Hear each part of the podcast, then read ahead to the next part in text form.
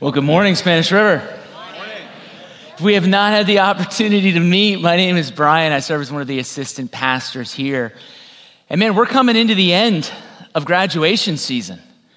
I mean, maybe we've got some high schoolers that are graduating here in the room, maybe some undergrad, maybe some graduates. It is an exciting time of the year in that regard. But graduation also brings with it, for many, sometimes a sense of anxiety and worry because there's always that realization that once you walk across the stage and you're standing there with your diploma, this feeling of what's next begins to kind of run through your mind because here you are, you've got this sheet of paper, and what else? Maybe a ton of debt, but maybe you've also got a job, maybe you don't. And some people love that. Some people love that kind of, hey, the world is my oyster. But studies have shown that most people don't. Most people feel anxious with that. And maybe it's not graduation for you, but maybe it's something else. Maybe it's retirement, and all of a sudden you're like, wait, now what do I do? Or maybe it's, it's the purchase of a new house or the sale of a house, or maybe it's moving to someplace new, or maybe it's the birth of a child. I remember when my wife and I had our first, and I remember bringing Liam home, and we walked into our tiny little apartment in North Lauderdale, and we put him down in the middle of our living room and we sat on that couch and we looked at each other and we were just like, now what? like, should I take him out? Like, what do we do? I can't believe they let us leave, right? But there's this feeling of like, what's next? I don't know what's happening. And today we come into the final, the final week of Easter on the church calendar. This is Advent Sun- Advent Sunday. This is Ascension Sunday, the other A holiday in the church calendar. But we come into Ascension Sunday. This is the 40th day. Actually, that was Thursday, but we celebrate it today, this Ascension Sunday. And here the disciples are. Here the followers of Jesus are, right? And they're seeing him ascend up into the clouds, and you know you know there was this anxiety over them like, wait, oh, oh, I just spent three plus years of my life. Now what?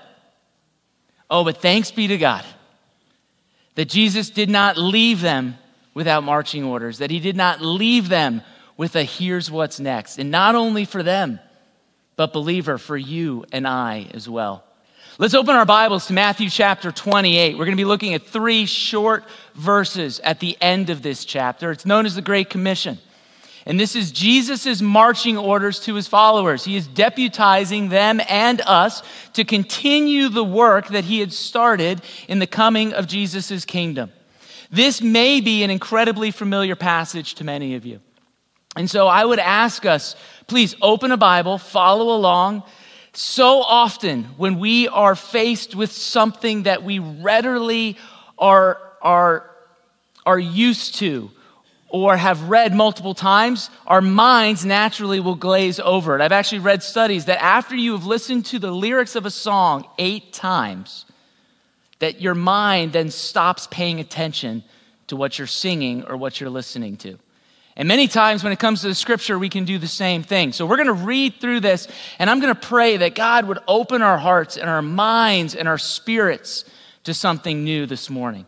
This is the word of the Lord as it's recorded by the Apostle Matthew, a follower of Jesus, a disciple of his, in his gospel, his account of the life of Jesus Christ. We pick that up in the 28th chapter, starting in the 18th verse. Follow with me. The word of the Lord. And Jesus came and said to them, All authority, all authority in heaven and on earth has been given to who? But to me, Jesus said. So go, therefore, and make disciples. Make disciples of all nations, baptizing them in the name of the Father and of the Son and of the Holy Spirit. Teach them to observe all that I have commanded you. And behold, I, Jesus Christ, am with you always even to the end of the age. The word of the Lord. Thanks be to God. Pray with me. Heavenly Father, Lord, all of Scripture has been breathed out. It has been breathed out by your Spirit, and it is profitable for us for teaching, for correcting, for rebuking, but for training us as well, Father. Lord, that each of us in this room, every man, every woman, every child, may be what, but may be complete and ready for every good work. So this morning, Heavenly Father, we invite your Spirit, the Spirit of God, to join us in this place. Lord, may you please work within our hearts, enlighten our minds, empower us for the mission that you have placed before us. In Christ alone do we pray this in all things. Amen. Amen. So we find ourselves here on Ascension Sunday. As I said before, it's the 40 days in between Christ's resurrection and when he is taken up into heaven. And in the church calendar, this is one of five feasts that we look to, or five main events in our faith that we look to celebrate. Calvin said that every Christian should celebrate five feasts on the church calendar. Three of them, in our Western context, we do very good at. Christmas and the birth of Christ is the big one, right? And I'm sure you know the other two that follow it. You have Good Friday, the crucifixion of Jesus. And then you have what right after that, but Easter Sunday and the resurrection of Jesus. Ascension is the fourth. The fifth, coming 10 days later, is Pentecost. These five major events that take place in the church calendar. But oftentimes, the reasons why we don't necessarily celebrate ascension, even more so than Pentecost in certain ways, is because we're like, well, what's the big deal? I mean, it's Jesus being taken up into heaven. I mean, surely there's more important things. And there are, but the ascension is actually vital, Christian. It's vital to your faith and to mine and to what we believe. The Heidelberg Catechism, question 49, actually says this that it is to our benefit that Christ ascended. And it gives three reasons why why the ascension of Jesus is a benefit to you and to I, believer. The first, lead pastor uh, David Cassidy spoke on last week. When Christ ascended into heaven, he sat at the right hand of God the Father, where he now does what? But the Apostle John in his first epistle tells us he intercedes for the elect. Paul will say this in Romans chapter 8 as well that he is actively praying for you. Think about that. If Christ had not ascended into heaven, you don't have an advocate next to the Father. When Satan comes at your conscience with accusations of failure and sin yet again, when your spirit is low and heavy, and when he comes before the Father and says, Brian, Brian has abandoned you yet again. He is no better than Peter or any of your other followers. Jesus Christ Himself, who shed His blood for me on the cross, God in human form does what? But He turns to His Father and says, No, my blood covers Him and His failures, and my righteousness is His. You do not have that without an ascended Savior.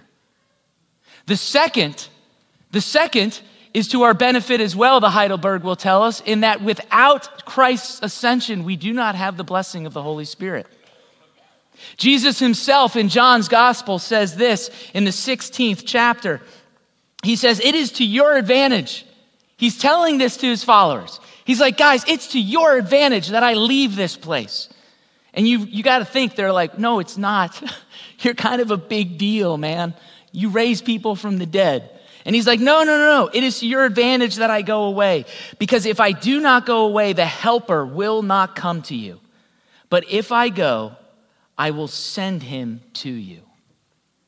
When Jesus ascended into heaven, 10 days later, we have Pentecost, which is the Holy Spirit descending on the 12. And now, today, every believer has living within them the Spirit of the triune God, the helper, the comforter what Moses in the Old Testament said, Oh, that I wish everyone would have the gift of the Spirit that I have within me now.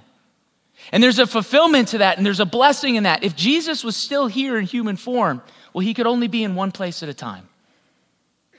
But, believer, God's Spirit is working mightily throughout this entire world, throughout his people. And you have that within you because of Christ's ascension. The third that the Heidelberg will pick up on, and the last one that I'll touch on here, is the fact that we have in heaven now before us an ascended man. God Himself in human form. But when Christ ascended, He did not neglect or somehow cast off His flesh. But understand this the scriptures tell us that Christ resides in heaven in human form, a man of flesh and bone, the first fruit of all of creation. And in Christ, as a man in heaven, we have an advocate who is no different than you and I, yet has been raised to a body that no longer experiences pain, that no longer experiences death, that no longer experiences turmoil. That is the hope for you and I. Man resides in heaven. And he has paved the way that one day when he returns and every knee on heaven and earth bows before the king, bows before the Jesus who will have all power and all dominion and all authority over all of creation, over a new heaven and a new earth. You will, in the same way, have a new body of flesh and bone yet does not experience sin and death and anxieties and fears. As the Apostle John tells us in his book of Revelation, every tear will be wiped away. We have one of our own. We have one of our own that rules over all God Himself in human form. Everybody wants, you know, I, I, want a, I want a government with representation. You have that. You have that in the heavenly places. Praise God for it. The ascension is imperative to our faith, and it's imperative to what God is doing and will ultimately do when He brings everything under His control and makes all things new. And so when Jesus says this in verse 18, as we look at this in, in verse 18, what does He say? He says, All authority all authority in heaven and on earth has been given to who but to me, Jesus says. And he ascends before them. And he says that because he's God, but because he's being ascended to that place. And so it's on that authority now that he says to all of his followers, not just the 12, but to all that are there, as well as to you and I, here's what I need you to do. And he gives his followers one command one imperative. He keeps it simple, right? We like things simple. Simple is good. That's it. He says, Go, make disciples. There's actually three participles that follow it up, three kind of how to's. The how to's are go, right? Baptize and teach. That's how we do it. But what we're called to do is to do what? To go, that's, that's the how to, but we are to make disciples. Well, what are disciples? One commentator that I read said this. He said that a disciple is someone who understands Jesus as Lord. Lord or master or ruler over their life. This is calling individuals to an absolute commitment to the very person and life of Jesus Christ. In many ways, it's, uh, it's synonymous with what we say is a Christian. But that can be tough for us. And it's tough for me. Think of it this way, right?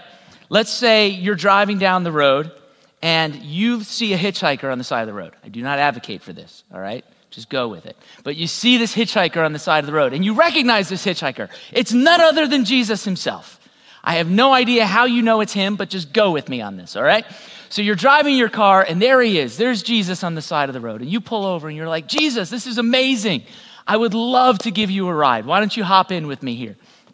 And he's like, he's like, oh man, thank you. I appreciate that so much. Um, don't particularly want to sit uh, in the passenger seat. Oh, oh, no, I, get it. You are the Son of God. I would be happy to chauffeur you. Feel free to sit in the back seat. I'll move the seats up. You can relax back there. I'd be happy to take you anywhere you want to go. And Jesus looks at you and he's like, I, I, I don't want to sit in the back seat wow, Jesus is awkward. Uh, I'm pretty sure I can get arrested if I put you in the trunk, but it, it, it's, I guess we can make it work. And he, he just smiles at you, right? And he's like, no, no, Brian, let me drive. The aspect of becoming a disciple and understanding and becoming a Christian is saying, look, my life is no longer my own. I have been bought with a price, Paul tells us. We have been bought with a price to those who have repented of their sins and turned to Christ. He does not want part of your life, but wants all of it. And in turn, we are to call others to make that commitment. But how do we get them to make that commitment? And what does that look like in essence? And he says this he says, he says there's three ways that you do that you go, you baptize, and you teach. Our senior pastor, David Cassidy, uh, preached a message on this last October. Uh, I know all of you remember it in depthly, so I'll just uh, I'll, I'll, draw our attention to it again. Uh, it was in a series that he preached entitled "One Heart, One Mission," and in that he talked about this word "go." And in the Greek, uh, the word that we translate as "go" is is a little bit more involved than that. It actually means like as you are going or as you go. It's, it's, it's in a sense like as, hey, as you're just living life, as you're going about your day, as you're going about your work, as you're interacting with your neighbors, you are on mission in that regard. I had a number of years ago, number of years ago, uh, I had a chance to meet with a pastor up in Atlanta. Uh, larger church, and he was talking about struggles that he was having in his context there in Atlanta. And in particular, it was trying to get people to see their lives as mission. And he said, Brian, so often people in the church see it as another service that they get to receive, right? They come in, they get to sing or sing to, they get to hear a message, they come to church for different events here or there, but they're not necessarily engaged in it. It's something that they consume like they consume everything else. And in his context, in particular, particular similar to us, in a larger church where so much is taken care of by the staff, he's like, I'm struggling with that. And he equated it, and I, I use this uh, illustration in the new members class, so some of you may be familiar with this. But he said, think of, think of churches like, like how we might structure a business, very loosely, very loosely. But you'll have an owner of a business, right? And then he has his managers, or she has her managers that sit underneath her. And then they have their employees. And then there's the customers. He's like, look, in the church, we understand that Jesus Christ is the head of the church. He has, he has shed his own blood for his bride, that is the church that he is over now. Ephesians chapter 1 talks to that. And he's like, and then what happens is so often people will see that that manager and an employee rung as the staff. And the customers are the people that are in the church. Those are the members of the church. He's like, but this is the way it was set up to be.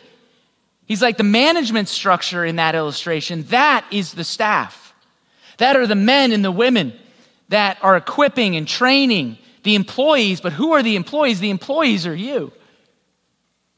You are then tasked with caring for the customers, which is who? The customers are everybody that's out there. The customer is the one that's not here. the customer is your neighbor who was hurt by the church years ago and has sworn he'll never go back. Your neighbor is your family member. Your neighbor are your coworkers, or your, your, the uh, customers are, are the uh, coworkers, neighbors, employers.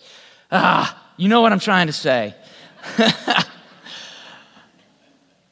But what, in that going, we need to understand that every single one of us is going. Every single one of us has opportunities. And what my job is and what our job is, is to care for you, to equip you, to encourage you, to train you. Ephesians tells us this as well to do what? But to, to equip the saints for the work of ministry. When Jesus tells his followers to go and make disciples, that's in everybody. Everybody is on mission. And it's not just that everyone is on mission, but it's also that every place and every activity that we're engaged in is an opportunity for mission as well. In his book, A Meal with Jesus, Tim Chester does a uh, commentary through the Gospel of Luke. And his main thesis on this book, it's a fascinating book, it's an easy read.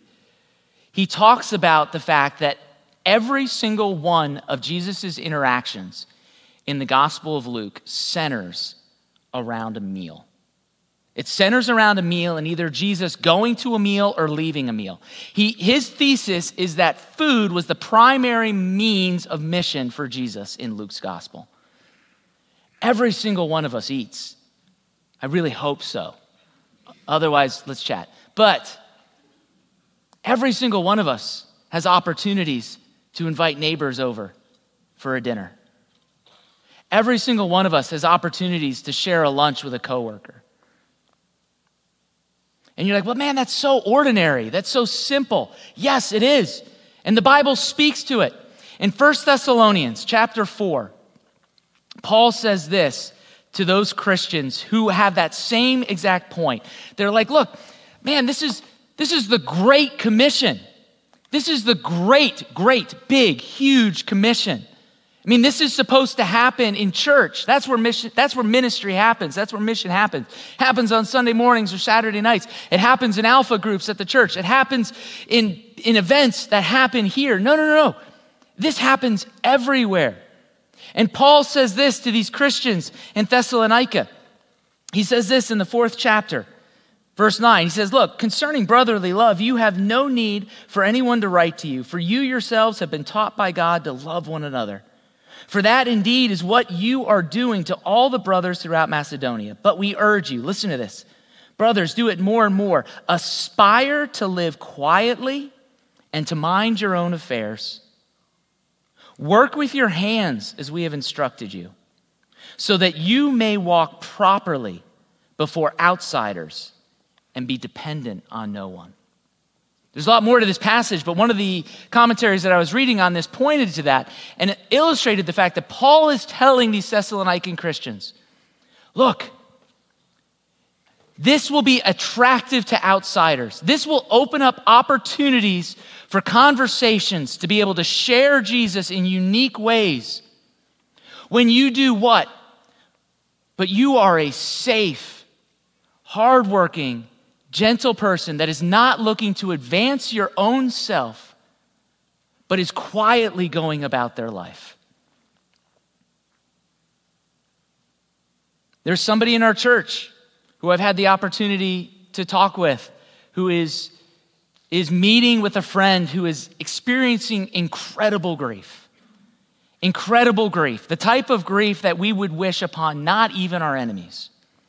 And that grief is affecting their life, it's affecting their family, and they've pretty much just dropped off into isolation. But for whatever reason, this one member of our church is the one person they'll talk to. And they were like, I don't even know what to say. But they keep asking me out to lunch. And I said, the greater the pain, the less you talk. You have a ministry of presence. The greater the pain, you show up and you shut up. If they're having a bad hair day, talk for a half hour, it doesn't matter. But if they lost a spouse or they lost a child, you shut up and you show up and you weep with them and you listen to them. And I promise you, if you are a safe space for that individual, they will begin asking questions and they will begin sharing things with you that you will have an opportunity to show Jesus and share Jesus in amazing ways. And Paul is telling the Thessalonians, and he's calling them to this, and he's saying, Look, live a quiet life, mind your own affairs, work with your hands, that you may walk properly with outsiders. See, every single one of us is called to be on mission. Man, woman, child, this is for them as well. And every place is an opportunity for mission. Last story, and we'll close this up here in a second, but there is a, an architect that I knew from years ago and he told me, he's like, Brian, in my line of work, he's like, what I do in redesigning and building homes for people is really, it's, it's seeped in greed. He's like, my business is all about getting people to build more and build bigger and do more and, and spend more and make more. And he's like, one of the ways that I have found that I've been able to, to interdict or influence my job through my faith and talk with others about what I believe. He's, he's like, I, I use that as an opportunity to challenge people on their needs versus their wants. Do they need as much square footage as they're asking for? Or are they just trying to keep up with all the neighbors around them? What is the need versus the want? And he's like, it has opened up some amazing conversations with people. Your work, where God has placed you, is an opportunity for ministry and for mission. Your family is an opportunity for ministry and for mission. Your neighbor across the street is an opportunity for ministry and mission. And it's in the ordinariness of life, in sharing a meal, in building relationships, in living a quiet life, in being a safe person that when that when life gets so hard on people around us who do not have Jesus, they look at you and they say, You're safe. There's something in you that's different. Can we talk? And we come to this and we're like, okay, what, what about the last? Well, we're called to baptize and we're called to teach. Baptism is the call to repentance. Ultimately, that has to happen. There needs to be a conversation that says, what? But we need to repent of our sin. The consequence of our sin has been an alienation from a holy and just God that punishes our sin through death. Not just a physical death, but a spiritual death, a cut offness from God Himself that ultimately leads to an eternal death, which is hell. Something that we cannot fix. And when we call people to repentance, we call them to an acknowledgement of that sin and a turning from that sin and a trusting in Jesus alone. God in human form who took death on himself in the cross, our substitute, shed his own blood and washed over our sin with it, that those who call on his name might be saved. And then a resurrected king who now resides in heaven advocating for us. That's what we call people to. And that baptism is a symbol of that. It's an outward expression of the inward grace. Right? God has worked in my heart, but my baptism shows it. Much like the wedding ring that I wear. I love my wife, but the wedding ring is, a, is an outward illustration or an outward sign of what I feel in my, in my heart for my spouse. And so we call people to that. And then when we call people to that, we want to see that discipleship continue. We want to see that growth continue. It's not just the act of that, but now it's a growing up in it. And so it's baptizing, but it's also teaching people. Teaching people.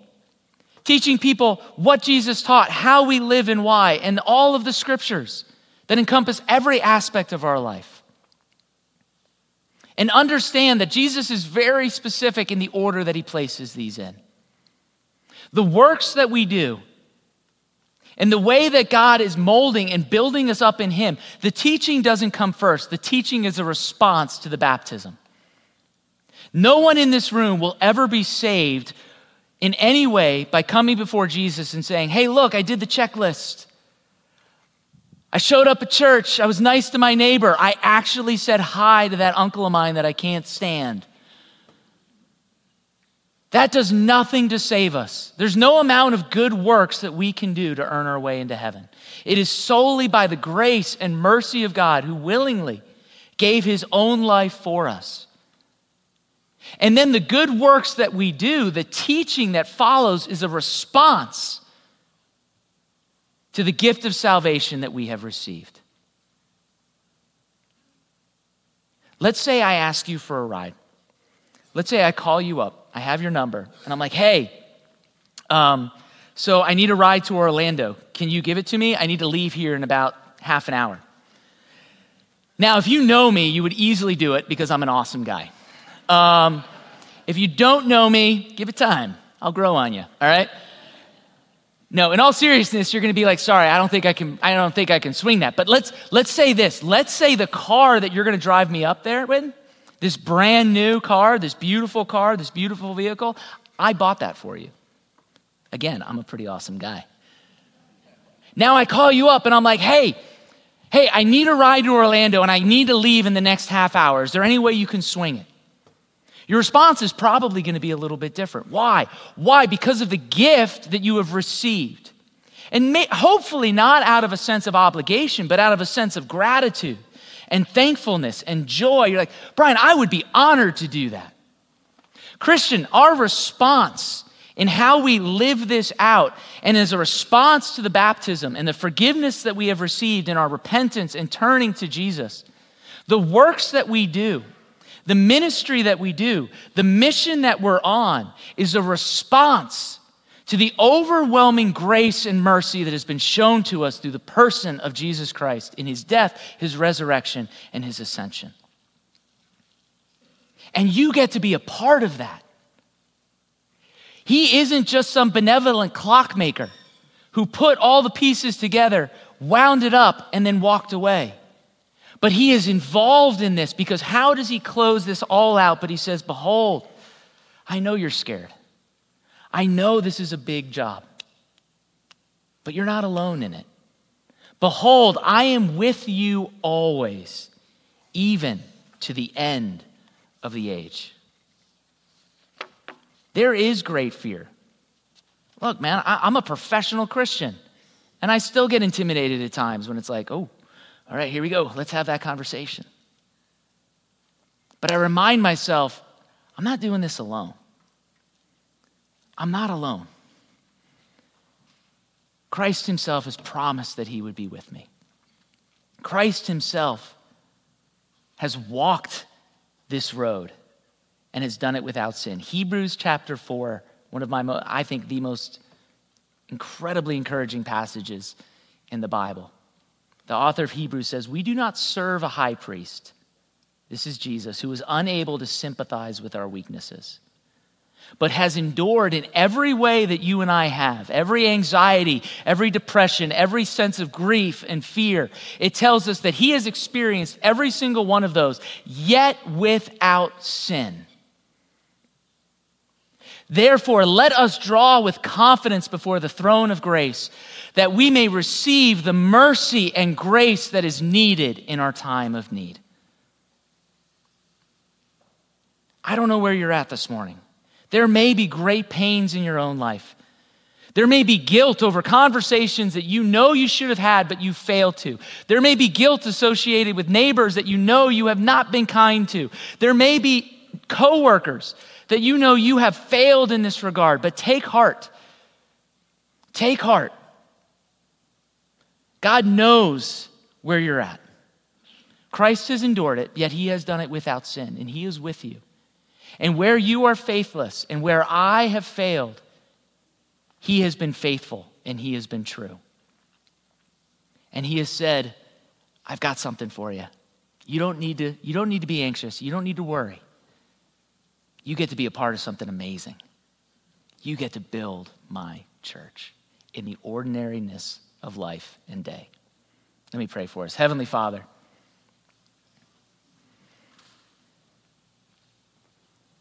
Lord, I thank you for the privilege and honor, Lord, that you have bestowed on every single one of us in this room. To all who call you Lord, to all who claim the life of Christ as their own. Lord, you have given us a task. You have given us the gift of being on mission. Lord, to go and share the good news of Jesus. Every one of us, every man, woman, and child, in every place. So, Lord, may you empower us to do that well. Lord, remind us that we are not alone in that, but that you are with us. And Lord, may you continue to build your church. May you continue to change lives. May you continue to encourage, not for any joy or any notoriety or, or or any thanks we may get. No, Lord, but to you alone be the glory. In all of this, in Christ's name we pray. Amen.